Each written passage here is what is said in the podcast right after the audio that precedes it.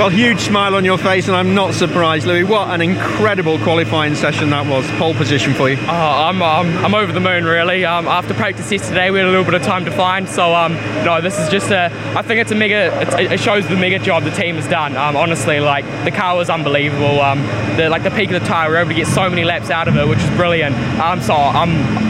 I'm, I'm, I'm pretty speechless to be honest. This is uh, no, this is unbelievable, and I'm, I'm so so happy.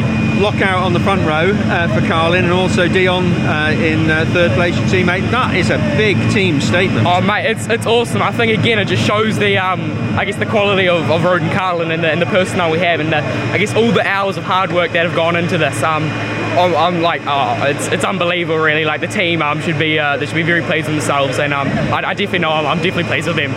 It seems to take a little while for you to get into the groove and start warming the tyres up, and at the back end of that session, uh, yeah, we we knew uh, from the first run and, and, the first run in quali we didn't really do a lap, so I knew the tyres took a few laps to come in. So in the, in the, second run, I was just trying to get trying to get clear track, but it was really tough. There was so much traffic out there, um, but I was able to, to switch the tyres on and right at the end do a, do a lap time. But um, no, it was uh, it was a, it was a mega effort from everyone. And just finally, how important for New Zealand to beat Australia?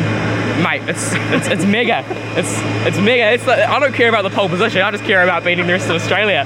Huge congratulations. Well done. Thank you.